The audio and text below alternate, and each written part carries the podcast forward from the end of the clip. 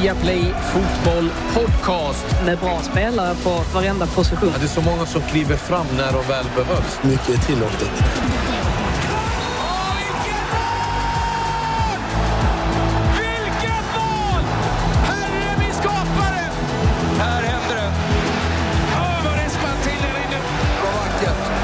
Nej, bästa dagen på året. Det största som har hänt fotbollen någonsin i princip. Hjärtligt välkomna ska ni vara till Viaplay Fotboll Podcast. Det är torsdag, det innebär nytt avsnitt och med mig i studion här i Stockholm idag har jag Martin Åslund. Hur står det till? Det står eh, väldigt bra till med mig, tack Claes. Hur är det med dig?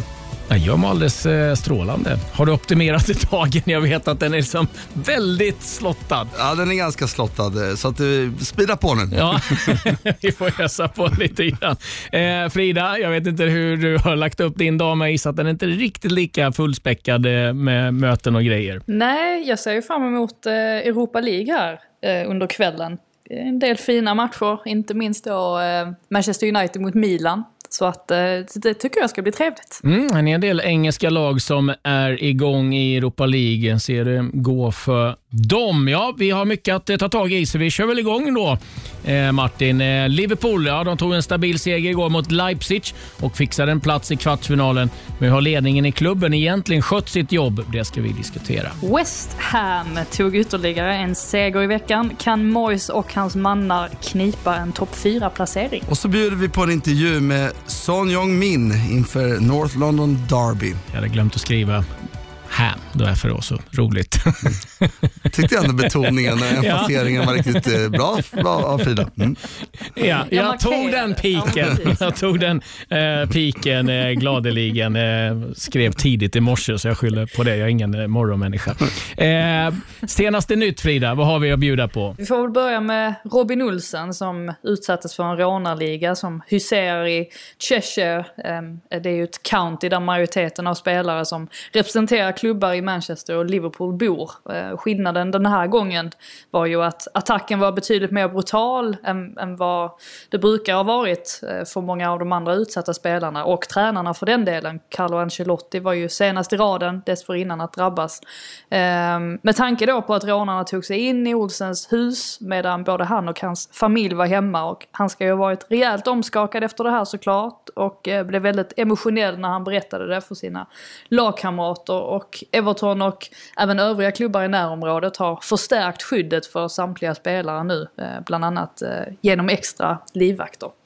Eh, och Manchester United har eh, till slut, hör och häpna, utsett eh, John Mertza och Darren Fletcher till Football Director respektive Technical Director. Kan meddela att jag gjort ett gediget grävjobb på hur man uttalar Mertzas namn. Så detta är alltså enligt The Athletics United-bevakare. Så att förhoppningsvis så uttalar jag det helt korrekt. Så det innebär ju att klubben rekryterar internt Ed Woodward är fortfarande kvar och eh, kommer nu ha ännu mer fokus på marknadssidan. Som han ju faktiskt eh, sköter riktigt bra. Så att vi får se hur eh, väl det faller ut för Man United.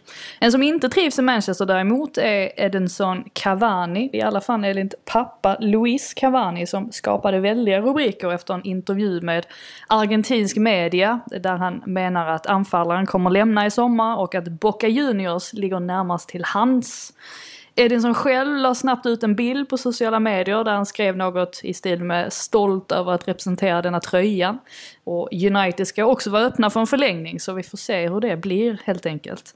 Och nu har det ju gått nästan en vecka men ingen kan väl ha missat att Rangers gick och vann den, den skotska ligan. Vilket ju är en fantastisk bedrift av Steven Gerrard och ja, Philip Hallander också för den delen. Och Roy Keane fick ju frågan i Sky-studion eh, förra helgen om han hade någon gratulation att framföra och svarade ett bestämt no och eh, menade att Celtic kommer studsa tillbaka nästa säsong. Like all great clubs do. Kollegan Michael Richards hade väldigt svårt att hålla sig för skratt, föga förvånande. Eh, ja, det var väl lite grann av eh, varje eh, som jag hade. Mm, han har varit verksam i Celtic, är det värt att benämna, eh, Roy Keane. Mm. Ja, eh, jag har lite grejer. Vi vet ju att det är så att eh, i England kommer de förbjuda, eller förbjuda bettingreklam på eh, tröjor och eh, arenor runt om i, i England. Det kommer givetvis eh, drabba många klubbar riktigt hårt. Nu är det på förslag att även förbjuda reklam för skräpmat i England och inom då sportsändningar och sport i, i övrigt. Och Det är 17 av 20 Premier League-klubbar som har någon typ av reklam, antingen det gäller mat, godis eller eh, läsk. Och, eh, vi får se vad det där får för inverkan, men eh, man har stora problem med eh, obesity, som, eller övervikt, då, i, i England och eh, nu har man då larmat om att det kan vara dags att börja förbjuda eh, sponsring kring det där när det gäller sport. Och eh, så också, det är inte bra för oss det här Martin. Eh, I Brasilien har man nu tagit beslut att eh, döpa om Maracanã-stadion till Edson Arantes do Nascimento Rey Pelé Stadium. Lite smidigare med Maracana. äh, man kan fortsätta säga så, eller? Ja. Jag säger inte Signal Iduna Park heller, utan jag säger Westfalen. jo, men Signal det är en, två ord. jo, jo, här, var, här var det en lång harang. Ja. Jag tror att alla kommer säga Pelé. Mm. Jag tror det är det andra. Pelé Stadium. Mm. Pelé Stadium. Eh, och sen en snabbis lite där, Frida, angående Uniteds eh, sportchef eh, Darren Fletcher blir ju sporting director och direkt har de varit och huggt i engelsk media och undrar om att han, första värvningen blir det sönerna som är i Citys akademi och ska tydligen vara ganska duktiga tvillingar i under 14. Lite pinsamt att mm. teknisk direktör i United och sina kids i Manchester Citys akademi. Men det var vad vi hade att bjuda i nyhetsväg. Vi eh, backar bandet till morgondagen, eller gårdagen ska vi säga där Liverpool vann mot Leipzig. Ja, bra boll. Jota kan han få vidare till Salah också. Det kan han. Salah ska han avgöra detta nu med 3-0 mål. Han gör mål! Och här kommer det till, för här är Mané framme och stöter in 2-0. Och ni hörde Jürgen Klopps yes.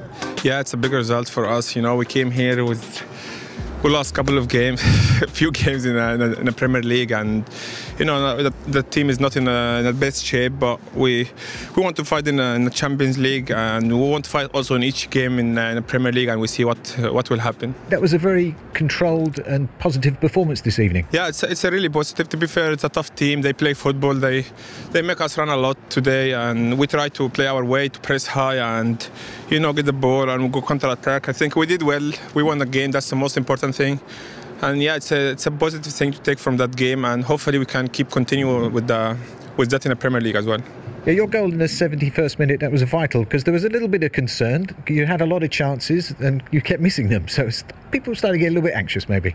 Well, I score I score good numbers this season. Hopefully, I would I would love to score more, but it's it's a part of the game that you miss chances, and you know you want to score all the time. You want to help the team, but as much as the team keep winning, that's the most important thing. So uh, I'm happy that I scored today the, the first goal and the team won.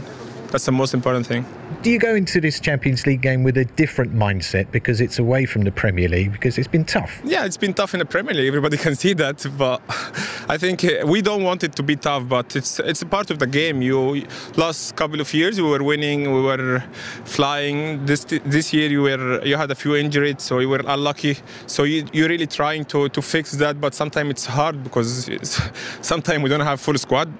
Uh, like not 18 players in, in, in, a team. So, but I mean, you have young players that are really playing good, but sometimes you struggle to put someone in center back. But hopefully, now we have two center back or three or four. Hopefully, now we can keep winning. Mm, Mo Salah, en lättad Mo Salah som vi hörde i intervjun där. Och eh, Frida, det var inte bara Mo Salah som eh, han var lättad. Jörgen Klopp så överlycklig ut igår efter den där vinsten. Det märktes att den betydde mycket. Ja, men verkligen. Måste tillägga också att en av de mest frekventa meningarna som används av Premier League-spelare måste ju vara “It's part of the game”. Ja, det gäller ju tränare också, men det, det förekommer, förekommer väldigt ofta. End of the day var det ju på Beckhams tid. ja, ja, men precis.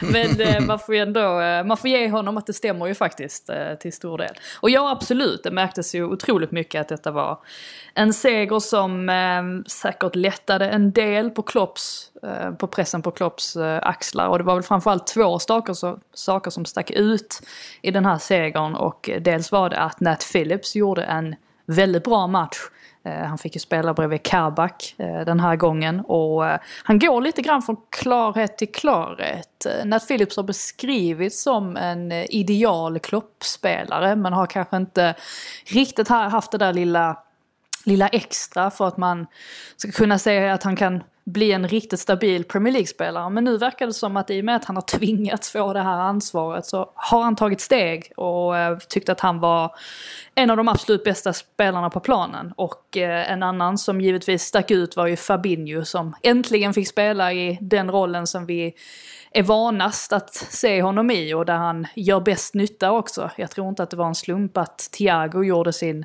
kanske bästa insats i en, i en Liverpool-tröja eftersom att han hade Fabinho eh, precis bakom sig som eh, dessutom då fungerade som ett eh, ypperligt stöd till, eh, till backlinjen. Så att eh, skönt för eh, Klopp att kunna använda honom i sin eh, vanliga roll och eh, ja, det, det här bådar väl gott inför fortsättningen också, även i ligan. Martin, jag vet att du tog upp en sak i studion igår och tittar man just det är ju målskyttet. 10, eller 12 mål på de 10 senaste matcherna.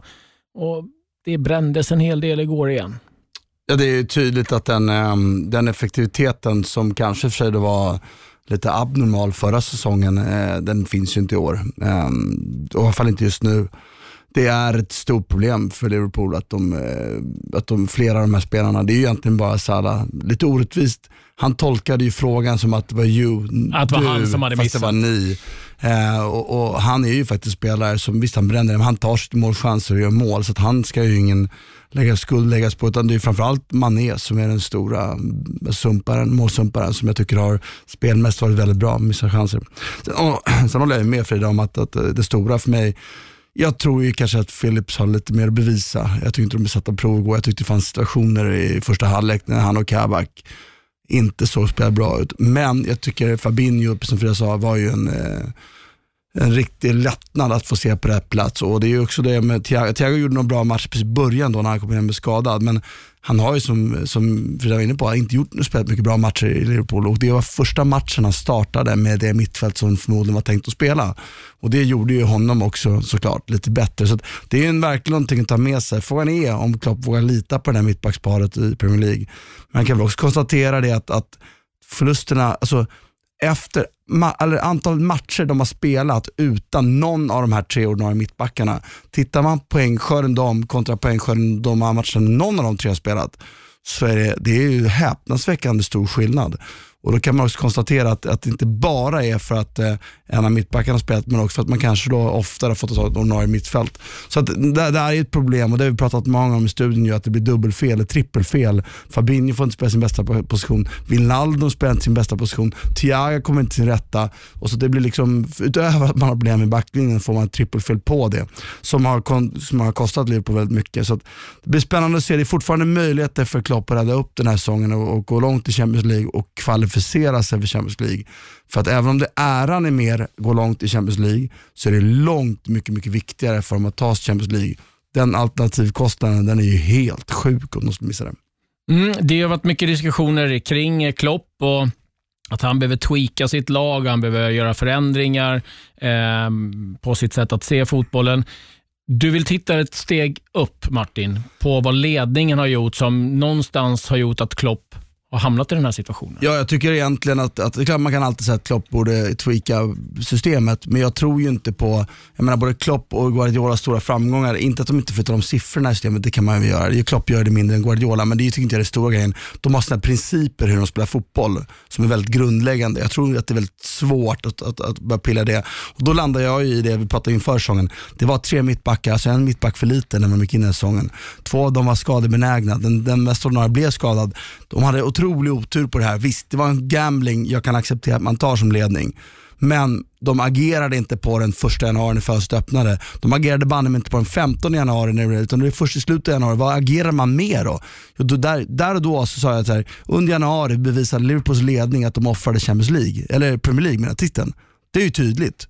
Eh, och att sen då med det nu eventuellt gambla på Champions League, det är ju grund för att börja sparka folk, ärligt talat. Det är ju ett, ett otroligt kapitalt misslyckande. Och då bör man titta på det här, det är en ganska hyllad ledning med Michael Edwards spetsen, på all, med all rätt. Men när man tittar lite, jag bara fick, liksom, titta igenom så här själv, så här, den är väldigt hyllad för att vara att de går på, på statistiken och gör, gör, hittar fynd och så här. Men man tittar, vilka, vilka är fynden? Robertson är ett fynd. Wijnaldum? Ja, kanske. För Wijnaldum var fan, ursäkta mitt språk, han var bra i Newcastle innan. Eh, Virgil van Dijk, det är ju inget fynd. Eh, visserligen var han bättre än vad jag trodde han skulle vara, men det är ju prislappen. Är. Eh, kollar man sen igenom så här, Mané, eh, kolla Sala. För mig var Sala uppenbart att han skulle bli en jättesuccé efter att ha sett honom i Roma. året Det kan ju ingen som inte såg honom i Roma säga att han inte skulle bli. Så går man igenom en lista med spelare så, så så kan man titta, vänta nu, det är ju ganska, liksom, de, har, de har gjort en okej okay fönster varje år. De har lite bättre hitrate än normalt kanske. Men det är inte Klopp som är egentligen effekten där. Hur bra är Liverpools sportsliga ledning egentligen? De har ju såklart som klubb överpresterat till de har investerat på ett sätt som är anmärkningsvärt, som hela klubben ska ha beröm för. Men då är jag på Klopps sida. Det är Klopp som är den stora effekten där. Eh, och Jag tycker Edwards och, och teamet har gjort väldigt mycket bra. Men nu förtjänar de att få väldigt mycket kritik, för de har satt Liverpool i den här sitsen. De har satt Klopp i den här sitsen. Att kräva att Klopp ska skriva om hela sitt sätt att se, på fotboll, eh, men jag vet inte. Jag, jag blir det. Och den, den kritiken tycker jag inte riktigt förs fram. Eh, och skulle det bli så att de missar Champions League, som sagt, det är en, den alternativkostnaden eller missade intäkten är ju helt enorm. Och då blir det väldigt intressant att se vad som händer med Liverpool framgent. Låt oss nu hoppas att de inte gör det, för det är ju ändå mycket som har gått väldigt, väldigt bra i Liverpool över tid, alltså de sista tre, fyra åren. Så att det får fortsätta med den utvecklingen, men det här kan vara en, knäck, alltså något som knäcker dem och det tycker jag är så onödigt i januari. Det finns klart inte pengar att bara dra ur en hatt, men kolla i världen, nu kan du ställa ut eh, liksom obligationer till noll ränta i princip om du är en finansiellt stark klubb som Liverpool. Så, och pengar finns det i överflöd alltså, finansiella systemet, då har man inte jobbat så bra med det. Och tittar man på så här, skuldsättning i, i Premier League-klubbarna så är det tydligt för mig i alla fall att de jobbar ganska lite med finansiella medel. Alltså, det tycker jag egentligen är en dålig finansiell planering. Sen kan man tycka vad man vill om att, att, att eh, andra klubbar runt om i Europa skuldsätter sin balansräkning, alltså spelarnas värde. Men det är ju ett effektivt sätt att få ut mer av sin, sin, sin, eh, sin organisation. Det ingår ju också, så vilket, vilket företag som helst, så måste det ha en stark finansiell ledning också. Det är en del av att vara ett stort företag och det, klubbarna är ju stora företag. Så att jag är, är ju sagt, det är väldigt spännande att följa det och jag vill redan nu börja starta debatten om Liverpools ledning, sportsliga ledning främst nu, den måste ifrågasättas. Det de har gjort under januari är inte bra nog oavsett vad den landar i. Det jag kan känna är liksom, det du pratar om det är just att skadorna på van Dijk och Gomes. gick inte förutse. Nej, men de kom tidigt. Exakt. Och man hade god tid på sig att börja titta på att hitta ersättare. Eh, ja, jag kan förstå att man inte säger att man vill liksom panikköpa någonting, men eh, man kan ju någonstans... Men Kabak kan de kunna plocka in den första januari. Om det nu var honom man ville ha, inte den som sista. Så där kan jag tycka att, eh, där, där, där håller jag med dig. Där liksom tycker jag också det är dåligt. Och Sen hur man som klubb vill arbeta med, om man vill lånesätta eller inte, det är ju någonstans ett val och en strategi de har valt och den jag säger liksom varken bu eller bä om det. Eh, det är så de vill jobba.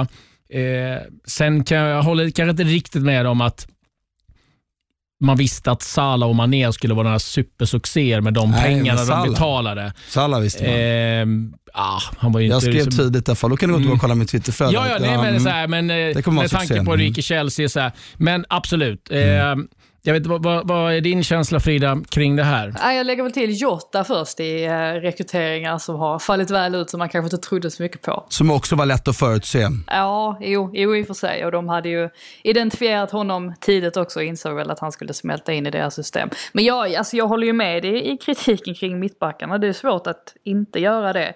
Eh, för jag, jag förstod varför, för detta var ju en fråga som lyftes redan i, det var ju alltså redan i juli, augusti, alltså när Lovren lämnade så, så insåg man ju att Liverpool har inte sådär jättemånga mittbackar. Och redan då fick ju Klopp frågor om det och då köpte man ju förklaringen det här med att man kan inte ha hur många spelare som helst i en trupp eh, och eh, ja, så länge inget sjukt händer så, eh, så kommer vi klara oss bra med de här. Och sen så inträffade ju alltså det mest osannolika det här med att den ena efter den andra skadades. Så att jag, jag köper det att där har man ju inte varit tillräckligt um, Ja, man har ju inte agerat tillräckligt snabbt och sådär.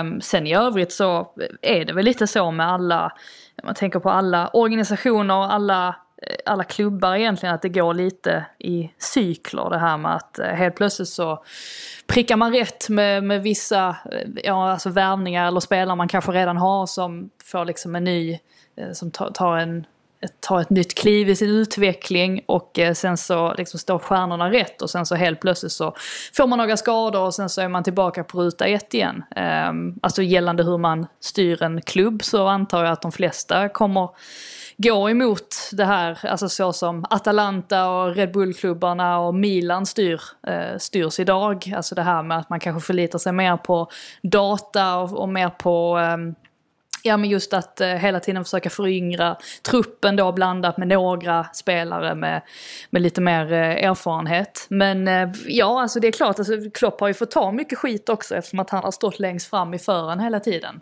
Och eh, behövt eh, ja, alltså svara, besvara alla frågorna. Eh, men det är väl klart att eh, man ska kunna kritisera, kritisera det ledningen också. Ja, jag verkligen, eh, Klopp är, är, verkligen får bära hundhuvudet för mycket sagt som jag tycker är orättvist. Och det finns typ inte en klubb i Europa som inte jobbar med statistik väldigt ingående. Problemet med statistik, är, om man har läst statistik så vet du också att det är en, det är liksom, den bygger på historiska data. Eh, det, det, är liksom för, och den, ska du hitta en signifikansnivå som verkligen kan göra att du vinner så är det nästan omöjligt. Det stora med statistik, vilket alla klubbar använder, det är ändå för att sålla tidigt och särskilja. Sen måste du ändå till med någon som tittar på de här spelarna och till slut så måste någon utbilda dem och jobba med dem. Eh, och det är det Klopp, därför jag säger att den stora, stora grejen med Liverpools effekt tycker jag ändå är Klopp. Många av de här spelarna som vi pratar om fanns ju i klubben när han kom där och in, Firmino och Mané och så som inte hade lyckats lika bra eh, innan och som blev väldigt bra. Men bara så här, Harvey Elliot, Keita, Minamino, Thiago? Frågetecken, Kabak? Frågetecken, Tsimikas, Solanke, Oxlade, Benteke det är ju inte billiga spelare. Det är rätt mycket pengar och jag tycker den bilden måste nyanseras lite. Och den gamblingen inför säsongen återigen, okej, okay, men att inte agera i januari kan bli oförlåtligt. Det är min tes och den skulle jag vilja följa upp under året. Thiago togs väl in ganska sent också? Ja, där kan man väl då argumentera för att för de pengarna man betalade fick man en superspelare. Ja, nej, men, alltså, mm. men återigen att mm. man, man är ganska sent ute. Och Där kan jag tycka att man borde kanske varit tidigare med att få in mer spelare. Nu har de otur med, med Jota som blir skadad givetvis, men återigen. De har haft jättemycket otur, självfallet. Mm. Det, det går inte att bortse från. Och, nej, och det är också intressant, jag tycker bäst om klubbar som agerar tidigt. För att Jag fattar också, ju längre man väntar desto bättre kan man hitta en bra deal. Men vad är återigen då, vad, vad, vad, vad är, vad är kostnaden? Hur mycket sparar du på att vänta i två månader? Hur mycket tjänar, i det här fallet kanske var en månad eftersom det var en speciell säsong. Då. Men i normalt fönster så väntar ni klubbar till slutet av augusti för transfer. Men om du gör den i början av juli, kostar mer, men du får också jobba med dem i två månader. Vad är det för en bra tränare? Jag vet inte, det är sånt som man liksom också måste ta hänsyn till. Sen kanske Thiago-fallet inte fanns en lösning, det, vi kan ju inte detaljerna, men visst är det så att han kommer sent. Och jag tror fortfarande flera av de här kan bli bra värvningar, men någonstans måste man hitta den här balansen. Och Liverpool, att man offrar att vinna Premier League, det kanske man ändå inte hade gjort för City så himla bra. Så det kan man också leva med. Men man men får Champions League blir ju enormt inte missa. Nej, det får man inte. Nej, vi får se lite. Vi kan eh, hålla lite koll på det där lite framöver. Och Du är inne på eh, Champions League just och eh, det har varit väldigt mycket uppgifter den senaste tiden om eh, bråket eller eh, kampen om eh, det nya Champions League-upplägget som då ska starta 2024. Och Vi kan väl säga att det är två värdar. Det är elitklubbarna då som är European Club Association som är ledda av Andrea Angeli och sen har vi då Eh, European League eh, och det är eh, Lars-Christer Olsson som då för de mindre ligornas talan. Och Det som det talas om nu det är som många av er känner till Swiss Model där då 36 lag ska göra upp och man kommer spela 10 matcher. Det blir en lottning efter en viss ranking. Fem matcher hemma, fem matcher borta. De 16 bästa lagen går vidare. Det är fyra extra platser och de vill ju då toppklubbarna göra någon koefficient om att eh, de ska senaste årens ranking, så att till exempel Liverpool skulle komma sexa, Everton femma. Då skulle det bli Liverpool som skulle få extra platser för att de har bättre ranking än vad Everton har. Och Det är klart att det väcker en del ont blod. Man vill också öka antal matcher med ja, 100 stycken, från 125 till 225. Det gör att eh, Europa Eh, eller ligacupen till exempel då i England riskerar att eh, få skrotas. Så det är en het debatt och det är mycket pengar som står på spel och eh, det är många viljor och eh, Frida, det här börjar blossa upp till någonting som kan bli ganska hetskt. Ja, nej, men så är det ju. Eh, man landar ju återigen i den här frågan. Ehm, att vara, ja, alltså vilka, vilka kommer det här gynna? Och ehm, även om Agnelli hävdar att, ehm, ja, att det finns vissa fördelar då för eh, de mindre klubbarna i och med det här systemet så är väl egentligen det enda positiva att det inte kommer bli en sån här eh, europeisk utbrytarliga. Super League. Ja, precis, Super League. Eh, I och med det här, utan att eh, det här är väl en sorts, eh, ja, alltså man möts på mitten ungefär med Uefa som ju såklart väldigt gärna vill ha kvar Champions League-konceptet. Ehm, ja, ehm, jag har ju väldigt svårt att ta en sån som Agnelli på, på allvar egentligen. Eh, med tanke på vad han har haft, eller gjort för utspel tidigare. Vet, det var väl något år sedan som han stod och sa exempelvis att Atalanta inte förtjänar att, att spela i Champions League egentligen. På grund av att de inte har någon längre historia i turneringen. Jag tyckte att det uttalandet visar ganska mycket var, var hans eh, intressen ligger. Och eh, jag har full förståelse för att man som större klubb vill, ja, alltså vill skydda sina, alltså man menar ju, de större klubbarna menar ju på att de tar större risker och att de eh, av den anledningen, anledning förtjänar en större bit av kakan eftersom att de ju drar fler åsk åskådare eller tittare eh, än vad många andra klubbar gör i Europa. Eh, samtidigt så, ja, är det hållbart i längden? Ja, det är ju det som det är ju det som nu ifrågasätts av då framförallt eh, Parish är det väl som, som leder debatten här borta i, i England och, och menar på att så kanske inte är fallet då. Jag lägga till att Agnelli också gått ut och sagt att han eh, vill att man ska förbjuda transfers mellan klubbar som är med i Champions League, vilket också får honom att höja på ögonbrynen. Eh, det känns ju mer och mer som att han är sugen på en mer stängd variant eh, som liknar NFL.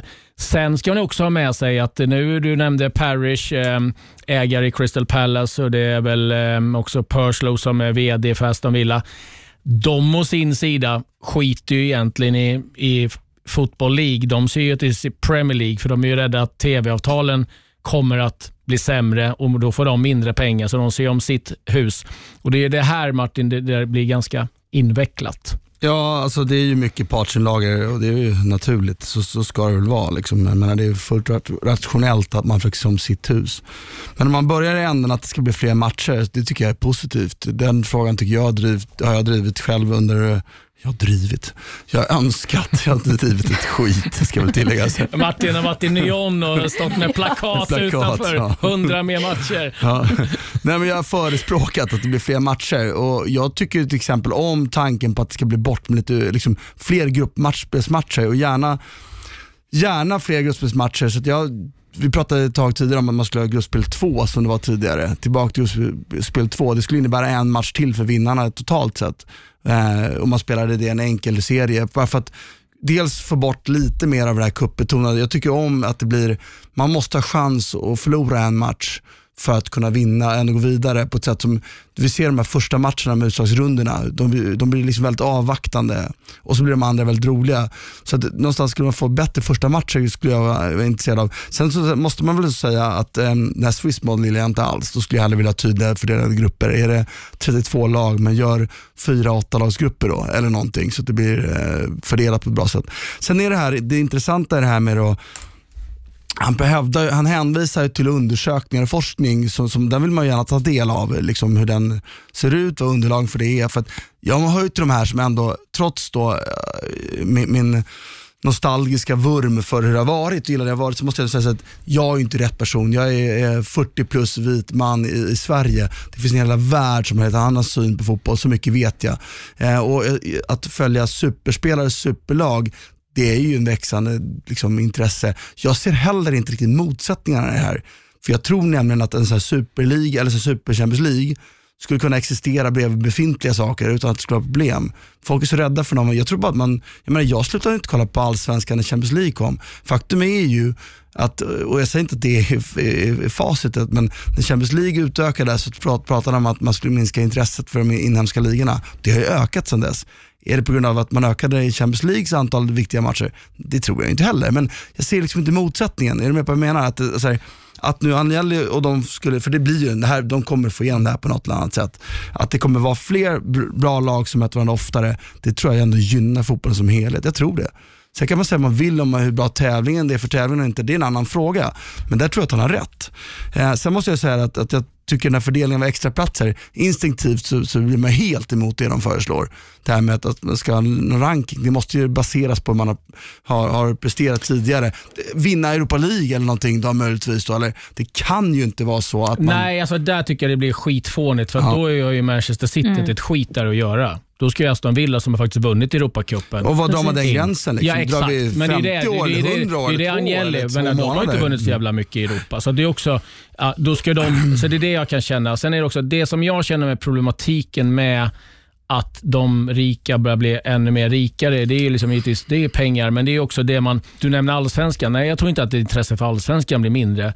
Problemet är väl Italien, Bundesliga, eh, Frankrike där du har tre lag som bara vinner och vinner och vinner. Alltså ligan är ju avgjord innan den har börjat. Och Det är där man ser en ganska tydlig trend att det liksom blivit, av de 55 länderna så är det färre lag som vinner ligorna. Och Blir det glappet större och större, då tycker jag liksom att ah, då, då tror jag liksom där finns väl faran kan man stoppa den utvecklingen då? Det går, Nej, alltså det, men det, det är där inte. problemet är. Liksom, någonstans är det ju så här att där har vi, så här, de hotar ju bara med sin superliga. Sen tror jag så att den här superligan, ja, men den kommer ju också bli skittråkig. För du kommer ju ha lag som är 14-15 i den ligan som man kommer då tycka är skittråkiga att se för att de inte är tillräckligt bra mot de här ännu bättre. Det går ju aldrig att få alla matcher jämna och intressanta. Nej, så är det inte. Men, men... Eh, jag, jag, liksom, jag, alltså, fine, öka gärna antal matcher, men jag tycker att de måste betyda någonting. För Det är bara massa gruppspelsmatcher för att de som springer, åka runt och liksom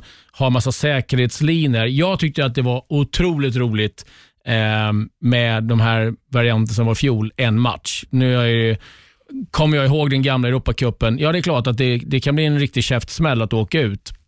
Ja, Tough Nej, och då kan man, man kanske kan hitta en bra kombo av det då, att man har fler gruppspelsmatcher innan, vägen fram och så går man mot ett direktspel på de sista åtta. Mm. Jag är inte emot det. Vad jag menar är att man vill ha mer matcher av, av hög kvalitativ fotboll. Det är så jag ser på det och då det blir lite avvaktande när det blir de här dubbelmötena. Men jag, det är ingen stor grej. Jag, mer matcher mellan bättre lag, det gör jag ändå för. Jag, jag ser nämligen ingen motsättning att, att, att Bayern München möter Barcelona lite fler gånger än vad de gör Eh, möter, eh, och då kanske Agnelli har en poäng med att eh, de stora ligorna ska, ska dra ner sitt antal matcher. Och Det mest intressanta är ju det han föreslår, det här med transfers. Jag, jag delar inte riktigt hans slutsats, men jag tycker tanken är god och det är det vi ska gå emot. Det vill säga om de inte handlar mot varandra, vad händer med spelarna, eller spelarnas värde i de klubbar som står utanför dem? Ja, då stiger ju värde. Så tanken är god att, att de om du och jag... Fast det där gör han ju bara för att han vet själv att han inte riktigt har de pengarna att köpa. Vilken PSG City kan gå in och plocka från hans klubb. Det är ja, det absolut. han är rädd för. Men, men, han skiter ju liksom i Men som argumentet är så har han ju rätt i en tes. På kort sikt skulle det leda till att spelarna utanför alla mindre klubbar skulle gå upp i värde. Det vill säga att spelare för allsvenskan skulle bli mer värda än man skulle relativt sett. Eftersom de inte får handla från varandra så kommer spelarna som är bra i lagen utanför. Fast de kommer ju inte handla någon som inte, till, som inte gör laget bättre. Men spelarna i lag, de måste förnya och spela. Och, du vet, alla spelare kommer från mindre lag från början. Det är ju ingen nästan som går in i spelar med lagen från början. Så alla de här bra spelarna är ju andra lag. De spelarnas värde kommer bli högre på kort sikt.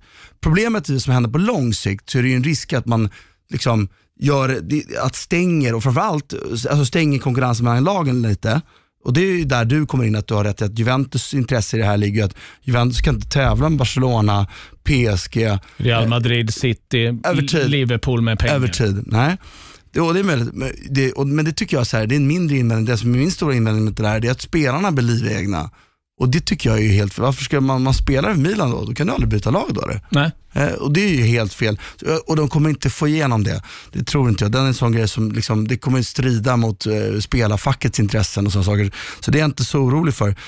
Men tanken att man ska vilja driva upp transferpengarna till de mindre klubbarna, det gillar jag. Och det tänker jag så här, det stora med det här, vilket jag inte har sett hur de fördelar ännu, hur fördelar de de här extra intäkterna? För jag menar, jag är rätt säker på att om du gör en super De har ju minskat. Alltså, det har ju minskat alltså, det som trillar ner. Det är ju mer det som kommer Men om du gör dem. en super Champions League, en mellan Champions League, en under, jag säger inte man ska göra det, men om man gör en sån, sån fördelning, så, så totala fotbollskakan kanske ökar totalt sett och så att alla blir rikare. Däremot blir skillnaden mellan klubb 1 och klubb 2000 mycket större. Och då är, då är vi mer så här, vill vi ha det, det socialistiska amerikanska systemet eller vill vi ha det fria marknadssystemet?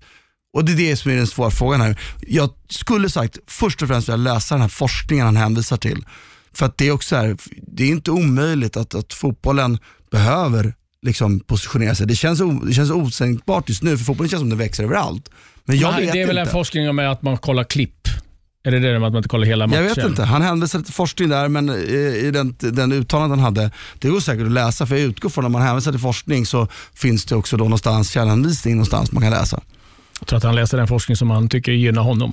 Ja, nej, men alltså det, det är väl mest att det som kliar i, en, i allt det här är ju att de här så kallade superklubbarna som, eh, ja, alltså som har så stort inflytande, de bedrivs ju på ett ohållbart sätt många gånger. Och eh, ja, alltså är väldigt långt ifrån att få någon sorts hållbar bedrivas utifrån en hållbar affärsmodell. Och varför, varför vill Hur de... menar du då? Det får du utveckla för det, det köper jag inte, eller jag delar inte den bilden men det är möjligt att jag har missat något där. Nej, men jag vet till exempel att eh, alltså, eh, alltså ordföranden för, för Bundesliga, eh, Christian Seifert, eh, nämnde just det här att eh, ja, man pratade mycket om, om det här med att de här större klubbarna de, de vill ju gärna påtala det här med att eh, de alltså de riskerar ju väldigt mycket i och med att de går in med väldigt mycket pengar och således så förtjänar de helt enkelt att, att få den här större biten av, av kakan. Och eh, då påtalar han ju det att alltså, om man, eh, att, att bedriva en klubb eh, och, och pumpa in pengar alltså utifrån att man riskerar med. Det är ju så, alltså det är ju så eh, affärsvärlden går till. Alltså det är inte så konstigt att, att om du eh, riskerar mer så är det ju så. Alltså går det bra så kommer du få mer ut av det, eh, annars kan du förlora pengar. Och, och han menar ju på då att Hela anledningen till att de hela tiden vill göra om systemen så här det är ju helt enkelt för att de ska generera mer pengar och att det finns en sorts oetisk grund eh, i allt det här. Eh, det, det är väl egentligen det som, som, man, som gör att man hela tiden har uppe lite skygglappar när det kommer sådana här förslag och idéer. Alltså man, man he, tänker hela tiden att de egentligen inte bryr sig om alltså, de, de övriga klubbarna utan det bara handlar om att de ska skydda sina egna intressen. Ja, det är väl det jag tycker också. Liksom att det, det, alltså för mig blir det liksom att de vill bara skydda sig själva. De är livrädda att någon annan ska sticka upp. Jag menar, det kom ju mycket kritik eh, sen vad som ligger bakom allting. Till exempel att med saudiska övertagandet av Newcastle stoppades av top six-klubbarna för de insåg att shit, det kommer en ny spelare in. Eh, Manchester City, de gärna ville låsa att nu, nu är det jättebra. Men du nämnde själv, liksom, var drar man gränsen för vad som en klassisk storklubb? Son igen var skitstora på 70-talet. Gladbach var stora. Det är därför jag är för helt fri marknad emot alla typer av regleringar. Jag tycker egentligen att, så här, att fördelning av tv-rättigheter är ju en, en, en ganska socialistisk bra modell. Alla klubbar delar ju mer i sina ligor än vad de gjorde tidigare. Det har ju faktiskt funkat ganska bra och de har förstått att de är beroende av sina klubbar, eller andra klubbar. Eh, jag tycker ju egentligen inte att, att eh, Alltså, pratar vi om eh, någon, något som är det stora felet här, vilket ingen, alla som jublar åt Financial Fair Play och nu sitter och gråter över att det inte finns tävlingsjämlikhet, de får backa spegeln. Det finns, fanns ett antal människor som redan då fattade vad det innebar. Financial Fair Plays stora misstag och stora, de har ju några paragrafer där, eller artiklar som det heter. i Det den. var ju de låste för många. De låser hur man får ta in pengar. Där har du hela den, de har gjort en socialistisk begränsning där. Ta bort den så skulle alla kunna satsa och bli stora klubbar. Sen så håller jag med om, sen är det, det, vi ska, det är det vi ska slå vakt om här nu, när de här förändringarna. Inte att det blir fler lag eller att det blir fler supermatcher. Vi ska slå vakt om allt som kan begränsa konkurrensen. För vad de säger är ju också, så här, är du topp fyra i din liga så är du garanterad plats i topp fyra ligorna Ja, men fine, men då, jag menar, om, om Newcastle får lägga in 10 miljarder, ja då kanske det inte är så enkelt att bli där. Så då kanske man ändå kan öppna upp det. Så att, jag tror bara så här, det, det går inte att stoppa, antingen så, så ska man ha amerikanska ligasystemet, vilket jag vänder mig strikt emot, starkt emot. Eller så är det svårt att stoppa. Det största problemet vi har och har haft de sista tio åren, det är att Financial Fair Play reglerar hur du får ta in pengar. Och då menar jag inte lagligt och olagligt, för det tycker jag är rätt rimligt. Utan du får alltså inte göra, du, alltså jag brukar alltid säga det, tänk dig Spotify, de har fortfarande fan inte tjäna en krona. Gått från att vara ett litet källarbolag till att bli ett superstort bolag. Det hade inte varit möjligt om du har eh, Financial Fair Play begränsar, du måste växa organiskt. Det hade aldrig gått. Men har du en bra idé, en bra tro på någonting så måste du satsa pengar utan att behöva ha krav på att gå plus. Är du med? Enda kravet ska finnas att pengarna ska finnas från början. Inte som det var i Italien när man satt med sugar daddy som sen betalade i efterhand pengarna. Det gjorde ju klubbarna livegna. Utan precis som det är när eh, i aktiebolagslagen. Kanske man ska ha det lite oftare men du måste göra en kontrollbalansräkning när du har förbrukat ditt eget kapital. Du måste skjuta till eget, mer eget kapital för att fortsätta. Den typen av justering så skulle man kunna göra konkurrensen bättre i elitfotbollen. Det är liksom socialistiskt hela vägen eller den vägen. Det är de två vägar man kan välja på tror jag. Mm, vi får se vad som händer. En liten eh, spännande sak är också att eh, Cheferin, eh, presidenten, är ju vald mycket tack vare de här små medlemsländerna, så han känner väl också att det blåser lite kring ja, hans framtid där också. Vi får se lite vad som händer med det. Nu är det dags för Tipshörnan. Till helgen så är det dags för North London Derby och eh, ett lag som går riktigt bra nu det är eh, Tottenham. Tre raka vinster och eh, Kane, Bale och Son, ja, de går som tåget liksom hela laget. Vi ska höra nu Son vad han säger om senaste tidens form och framtid. I think I think the result and the atmosphere has uh, changed big time because um, obviously before the uh, the last three games uh, we had a couple not uh, bit down changing room because of because of the result. Obviously, now we, we won the three in the row, nine points in uh, probably in two weeks. So it's, it's uh, changing massively. I think the the mood and and then the players are really happy to to win those kind of games. And uh, yeah, obviously now looking forward to another another cam- uh, coming the games. Här i mitten Bale, i mitten Bale, i mitten Bale, i mitten Bale och det är mål! Gareth Bale assisterad utav Harry Kane, hans tolfte målpass. Everyone knows what uh, what Gaz can and what he can bring to the to the team and uh, obviously I think he deserved that that credit because um, he he was working so hard, he was preparing so so well and obviously was the time you know the timing was uh, just we were just waiting for his um, he just he just form obviously. He didn't have the time to play at uh, even last uh, couple of couple of years I would say. And now he's getting um, getting uh, play times and he get confidence back score goals and uh, playing for the teams. And I think that's the most important I think I'm really happy for him that uh, that he's enjoying playing football because uh, he's born play football, you know. And you see that uh, that his uh, quality, I think, pff, just incredible, and I'm really happy for him. Ja då, Mora får den till eh, Bale. Bale gjorde en bra första halvlek. Den där är en bra boll också. Kane, och där har vi Bale! Han gör mål igen. Gareth Bales andra i matchen, assisterad utav Kane. I think we as as a, as attacking players, we always try to find even even difficultness, and um, I think with uh, with Gareth is I think we have another option to uh, have more space or more great chances. Obviously, Gareth is uh, is a different type of player of than me and H. I think every single player has a, has a different style, so if you guys uh, keep his form uh, like this, I think it's, uh, it's a massive, massive boost for us. Lyfter fram den mot Son, mot Son och där är Kane! Yeah, I think it's a, it's a massive uh, achievement. Obviously, um, we were looking forward it because uh, I think uh, we were we were tie tie score with with the record for a long time, and then me and H was talking about you know like yeah we have to keep just uh, uh, break the break the records and um, yeah, I'm very happy that uh, that, that we break the break the record and then and um, I hope uh, we have uh, many many games to go and then I hope many more to come and uh, I hope it's not a finish. I think my my point of this is very very special because. Um, for me, I don't have to do too much because Harry is uh, doing almost everything. So, uh, no, I think it's been really special. Even off the pitch, uh, it's just uh, it's just fantastic guy. Being around around him is just uh, being so positive, so working hard. So, I think I'm really happy guy to playing with him. So, I mean, uh, after 10 years or 12, 20 years, I can say, yeah, I play with Harry Kane. You know, like with the proud, you know, and I'm really happy to play play with him. Son sätter fart, utmanar in mot... Son, vilket träff! Och det är 1-0 Spurs! Son viker in den så vackert.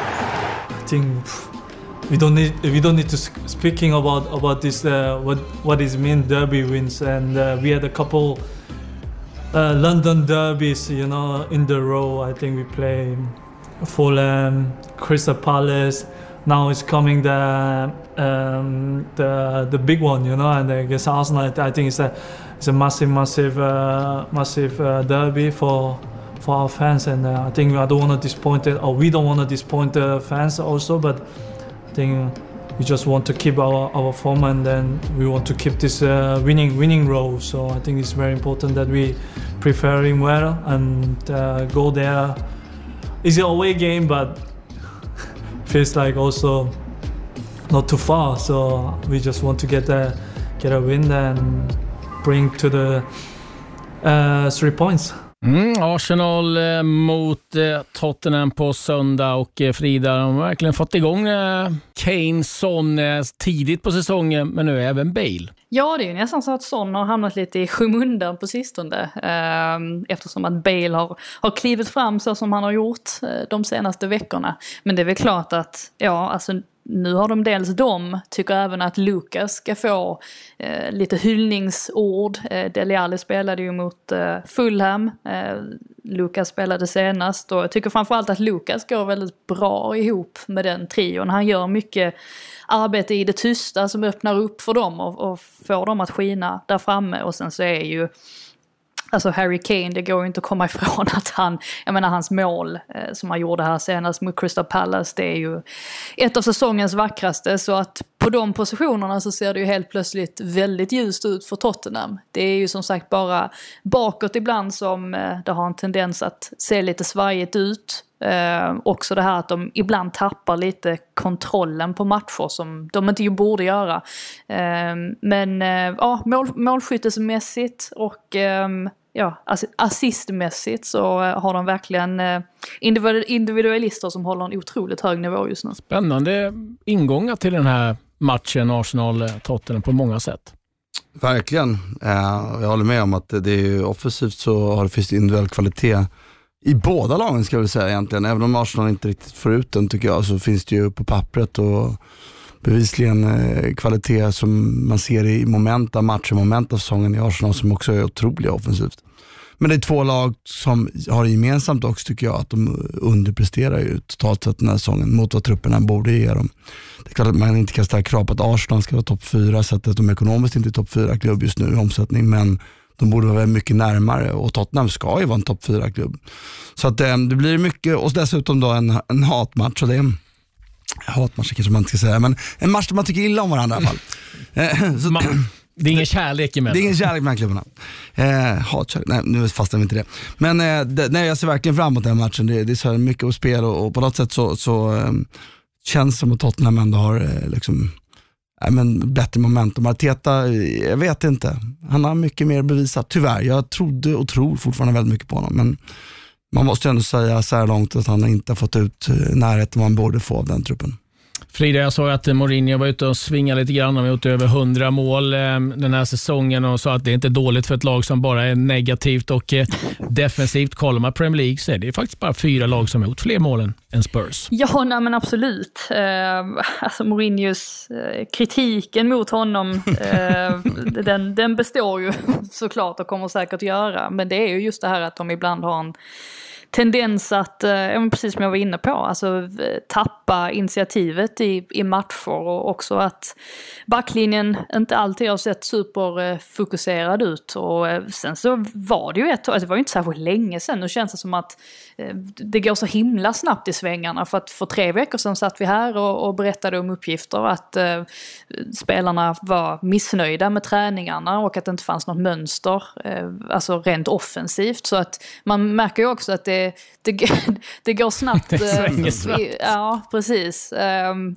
precis som det brukar göra i fotboll. Så att jag tror väl att Mourinho får eh, vänja sig vid att bli kritiserad för det kommer han bli, alltså så länge han sitter på den positionen. Men eh, tack vare egentligen att Gareth Bale har fått sitt lyft, alltså det är väl där nyckeln ligger egentligen. För att från det att han kom in i den andra halvleken mot West Ham så har Spurs sett betydligt bättre ut. Jag tror helt enkelt att det är så att nu har Tottenham så himla många eh, extremt skickliga spelare där framme att det blir väldigt jobbigt för vilken motståndare som helst egentligen att försvara sig mot det. Såg det också mot Fulham när Mourinho alltså, ställde upp med en väldigt intressant startuppställning, alltså 4-2-4 i princip och då var det ju Dele Alli och samtliga de fyra låg i princip jäms, jämsides där framme och det var ju omöjligt under den första halvleken för, för Fulham att försvara sig. Eh, sen rättade de till det efter paus men eh, det, det, visar ju också att man, man kommer väldigt långt om man har den typen av spelare att jobba med. Om ni undrar hur det går för Tottenham kan ni kolla på Mourinho innan intervjuerna. Han har stora påsar under ögonen, då går det dåligt. Annars så ser han oförskämt pigg pigg och ung ut eh, nu när det går lite bra. Ah, stor match eh, som eh, väntar. Arsenal mot Tottenham på söndag. Ett annat lag som är i fin form, det är West Ham. Lingard tar sig in i straffområdet, får en smäll och Mike Dean pekar på straffpunkten. Ja, han tar den returen och så är det Lingard som hinner fast först på den och vi har 1-0 för West Ham. Lyftet och det är bra och det är mål. De eh, fortsätter att göra mål på fasta situationer. Där blåser Mike Dean av den här matchen. Det blir eh, en ny seger för eh, David Moyes och hans West Ham mot Leeds. Forever Blowing Bubbles, ja den låten spelas nog ganska frekvent nu i, östra London för det går ruggigt bra för West Ham och David Moyes. Ja, förlåt. Jag sitter här och trodde att Frida skulle svara. Nej, nej, det är ju... Jaha, men jag tänkte jag har pratat så ja. mycket. det är det som är själva tanken med en podd. jo, jag vet. Men ibland blir det så. Jag hör min röst hela tiden. Nu vill jag höra Martin. Ja, ja nej, men just det, det är ju en, en, en fantastisk säsong verkligen. Och jag tycker ju såklart även att West Ham är ett lag som säkerligen vi pratade om Everton tidigare, så man kan säkert hitta statistik som stöder att de har fått lite bättre utdelning än vad de kanske borde få spelmässigt. Men jag tycker ändå att med, med det lag han har och det utgångsläge han tog över dem i så, så är han, har han bevisat återigen att han är i alla fall en otroligt skicklig ledare. Och spelmässigt tycker jag också att det ser rätt bra ut. Alltså, Möjligtvis att jag då, man fastnar ju alltid lite så här, ingående balans, utgående balans på spelartruppen. Jag tyckte den ingående balansen han tog över eh, var väldigt svag, ärligt talat. Det var inte mycket där jag tyckte kändes så här bra. Sen har de förstärkt på, jag tycker Lingard är också ett ypperligt exempel på en spelare som liksom fastnat någonstans i, i någon frysbox som var alldeles för bra för det. Som såklart adderar någonting som inte bara är Mois förtjänst. Men, men sammantaget, jag tycker det är, en, det är en fantastisk säsong och Champions League når de inte. Det, det sticker jag inte ut hakan och säger, det är ju så, de når inte Champions League. Men de kan kanske nå Europa League och framförallt kan de etablera sig som ett lag där uppe Alltså det är ju fantastiskt tycker jag. Jag kanske sagt undervärderar deras status sen tidigare, men, men det är min känsla. Det jag tycker jag fastnade, jag gjorde ju matchen mot Leeds, det är just att de är det laget som gör flest mål på fasta situationer, flest nickmål, det är mycket inlägg. Men det är en liten, liten detalj som man ibland kan tycka, oh, men fasta situationer, ja, men de ligger på en eh, eh femte plats just nu och har gjort 13 mål tror jag på fasta situationer. Så det är ju inte heller någonting att underskatta och liksom faktiskt beundra lite av det vad David Moyes har gjort. Alltså det är ju så mycket man kan hylla och en av de grejerna är ju just rekryteringen av Craig Dawson som gjorde mål mot Leeds också. Um, han platsade inte ens i Watford i, i Championship uh, och har ju varit en nyckelspelare i princip sedan han kom till West Ham. Så att där visar man ju verkligen fingertoppskänslan när man plockar in honom.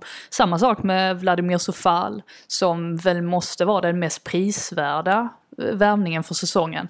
Eh, otroligt att kunna pinpointa honom eh, från Slavia Prag, eh, samma klubb som man plockade in Zuzek ifrån, som har varit ihop med Declan Rice där. Jag tycker att de har varit ett av ligans absolut bästa eh, centrala mittfält eh, säsongen igenom. Så att där har man ju verkligen, man har ju frångått den här modellen där man har plockat in eh, alltså, lite större namn, alltså lite mer spektakulära värvningar. Och helt enkelt plockat in, in folk som eh, ja, alltså, har varit lite bortvalda i sina tidigare klubbar. Och Jesse Lingard är ju den senaste där som man också dammade av, som har ju ja, passat in som handen i handsken i princip där med med eh, ja, övriga spelare i offensiven. Så att ett väldigt um, Ja, alltså ett väldigt hederligt, stabilt bygge och med tanke på hur det såg ut inledningsvis, för man tänker sig nu kommer ju ett lite tuffare spelschema. Men vi trodde ju inte riktigt på dem inledningsvis på säsongen just eftersom att de hade de här tuffa motståndarna och de, det visade sig att de klarade av det hur bra som helst.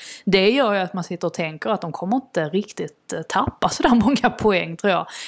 självklart lär väl få svårt eh, att ta en Champions League-plats och kan väl tänka mig att det kommer bli tufft även om Europa, League-platsen. Men när vi summerar den här säsongen så tror jag definitivt att West Ham kommer ha varit det mest spektakulära som har hänt eh, och då har vi ändå haft en eh, väldigt spektakulär säsong hittills. Ja, gud nåde vad Agnelli ska göra om Leicester och West Ham tar Champions League-platserna i Premier League. Då kommer det brinna där nere i, i uh, Turin. Ja, det ska bli kul att se vad West Ham kan göra mot Manchester United. En annan match på söndag som givetvis är av stort intresse. Vi hade egentligen lite mer grejer vi skulle gått igenom. Vi sparar dem till nästa vecka för det blev ganska ganska mycket eh, diskussion och eh, intressanta debatter kring både Liverpools ledning och eh, nya Champions League-upplägget. Jag är helt svettig. Ja. Det får gå ut. Får Just gå ut. det, det får du får inte. Hyggliga Ja, kompisar du har va? Ja, men precis. Ja, man, blir så, man blir så nervös när man ska prata om, eh, prata om ekonomi och sånt. Det var aldrig min starka sida i skolan. Så jag blir alltid lite extra så, eh, ja, aff- affärs, eh, affärsgrejer och den typen av saker. Det är inte mina, inte mina starka Magkänsla, sidor. underskattat. Är Cash is king, det kör vi på. Bitcoin is king. Bitcoin, ja, eh, jag vet inte. Eh, Men eh, stort tack ska ni ha, Martin och Frida. Tack. Stort, tack ska ni ha som lyssnar. Vi är tillbaka igen på Söndag i Premier League-helgen, lördag, då gästas vi av Thomas Brolin. Strömberg är där också och på söndag så ja, då är det jag, Martin och Erik i, i studion och så är det lite stormatcher. Frida, ska du iväg på något? Eh, ja, vi får se om det blir derby i helgen. Det hade ju varit trevligt, om inte annat. Då räknar vi med mycket inside information innan match då. Ja, precis. precis. Sitt med en bandspelare och spela in vad de säger. Ja, så kan du skicka det till- Mourinho? Ja. Ja, alltså man hör ju ändå en del. Alltså, menar det här Jamie Redknapp-bråket med Roy Keane. Där satt man ju på första parkett på Tottenham Stadium och fick höra det. Så Ja, det var fantastiskt. del. ja, men verkligen. Ja, för er som har missat det så var det ju Ja, Keane och eh, Redknapp hade en het diskussion om eh, Tottenham var ett bra lag eller inte. Och eh, Jag skulle göra den matchen här hemma och jag hörde liksom, på uppvärmning att någon stod och skrek att Dyer, ja, nej, han är väl inte så jäkla bra då, men den är bra. Nej, men han är väl inte så bra. Och Jag bara tänkte, det här hör ju spelarna. Liksom. Ja, det var inte jättesmidigt. Vi, vi undrade allihop vad som försiggick också. Men eh, jag fick... Eh, ja, jag, jag, jag förstod ju ganska snabbt att det var Roy Keane som hade rört upp känslor. Ja, Redknapp Ligger i hans blod på Ja, något sätt. Redknapp var högröd i ansiktet. Ska jag säga. Eh, ja, vi eh, avslutar eh, här med denna veckas uh, Viaplay Fotboll Podcast med detta. Adjö, adjö. Tack och hej.